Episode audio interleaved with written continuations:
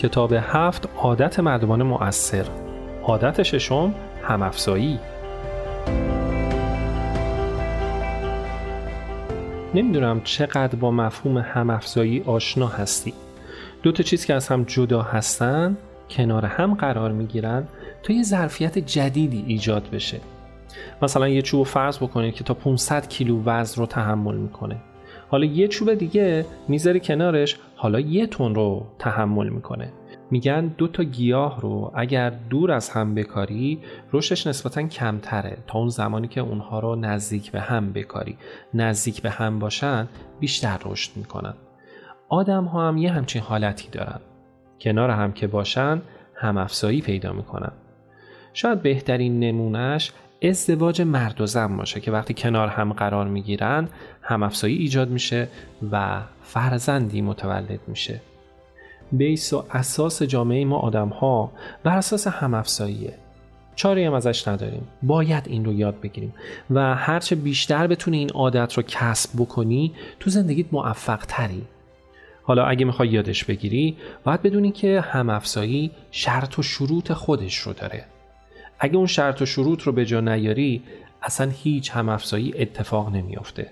شرطش چیه؟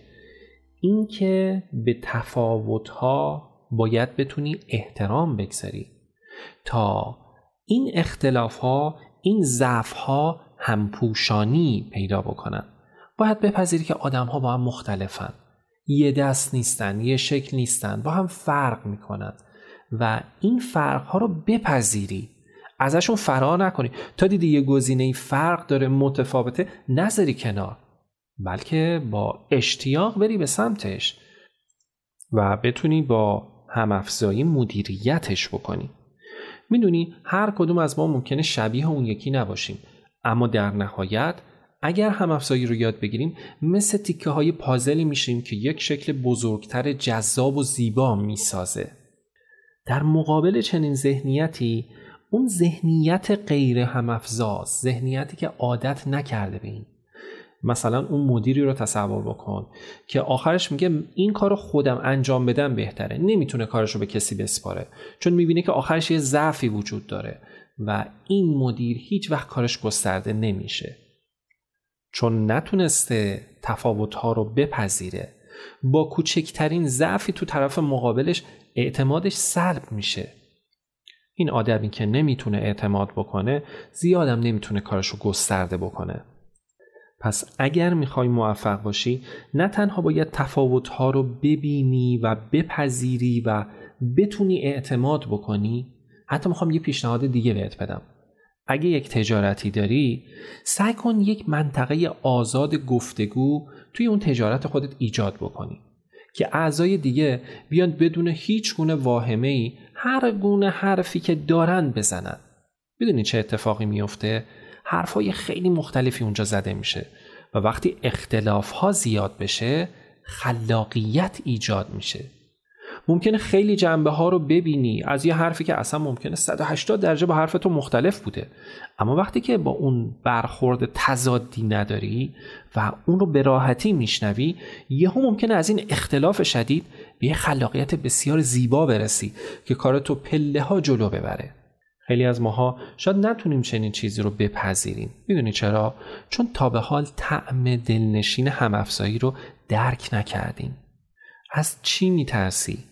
قرار نیست کسی دست و پاتو بگیره و هر حرفی اونای دیگه زدن مجبورت کنه که طبق اون عمل بکنی. نه فقط می‌خواد آزادانه حرفشو بزنه. اصلا یک به علاوه یک بشه هشت بشه شونزده اصلا بشه شونزده هزار. تو بشنو و تفاوتها رو با دقت نگاه بکن تا اون جرقه خلاقیت در تو زده بشه. درسته ما آدما باید یکی باشیم. اما کی گفته این یکی بودن به معنای یک شکل بودنه؟ اگه قرار باشه همه آدم ها یک شکل باشن سلاقشون یکی باشه می‌دونی اولین اتفاقی که میفته اینکه کفش فروشی ها همه بیکار میشن همه مثلا یه مدل که همه اونو میپسندن. نه یه سلیقه این رو میپسنده. یه سلیقه 180 درجه برخلاف اون یه چیزی که اصلا ربطی به این نداره رو میپسنده.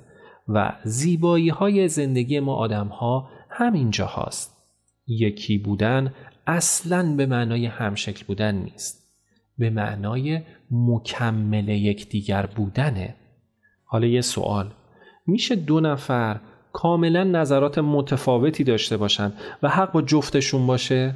آره میشه. شاید اون عکس رو دیده باشی که یه عکس مقدار قدیمیه. هم میشه توش یک زن جوون رو دید هم میشه توش یک پیر زن رو دید. تو ممکنه این یکی رو ببینی. اشتباه هم نکردی. اون یکی ممکنه یه چیز دیگه ببینه. اونم اشتباه نکرده. بذار یه مثال خارج از کتاب برات بزنم. از مولانا تو دفتر سومش. داستان اون فیلی که آورده بودن از هندوستان یا پیل به قول خودش. پیل اندرخانه تاریک بود. عرضه را آورده بودندش هنود. یه فیلی رو آورده بودن و توی اتاق تاریکی بود. حالا می‌خواستم برم ببینن این چیه که از هندوستان آوردن. یکی مثلا اومد دستت به گوشش گفت مثلا یه باد بزن بزرگه یکی به پاش گفت این یک ستونیه. یا حالا هرچی هر کدوم از اونها به نوعی داشتن درست می‌گفتن. حالا اگه این آدما می اومدن بیرون و تمام اون چیزی که دریافته بودند رو میذاشتن رو هم دیگه. قطعا به چیزی می رسیدن که خیلی به واقعیت نزدیکتر بود. اگه طرف تو عین تو باشه نظرش خب چه خاصیتی داره؟ یک نظر متفاوته که ممکنه یک دریچه‌ای برای تو بشه به یک ایده جدید. خلاصه کلام این که اگه می‌خوای آدم مؤثری باشی باید اختلاف ها رو ببینی بپذیری تا به اون خلاقیت برسی و بتونی همافزایی بکنی.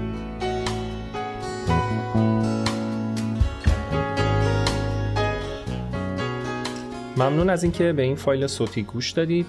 ما رو با نام آواتو در شبکه های اجتماعی و پادکست دنبال کنید.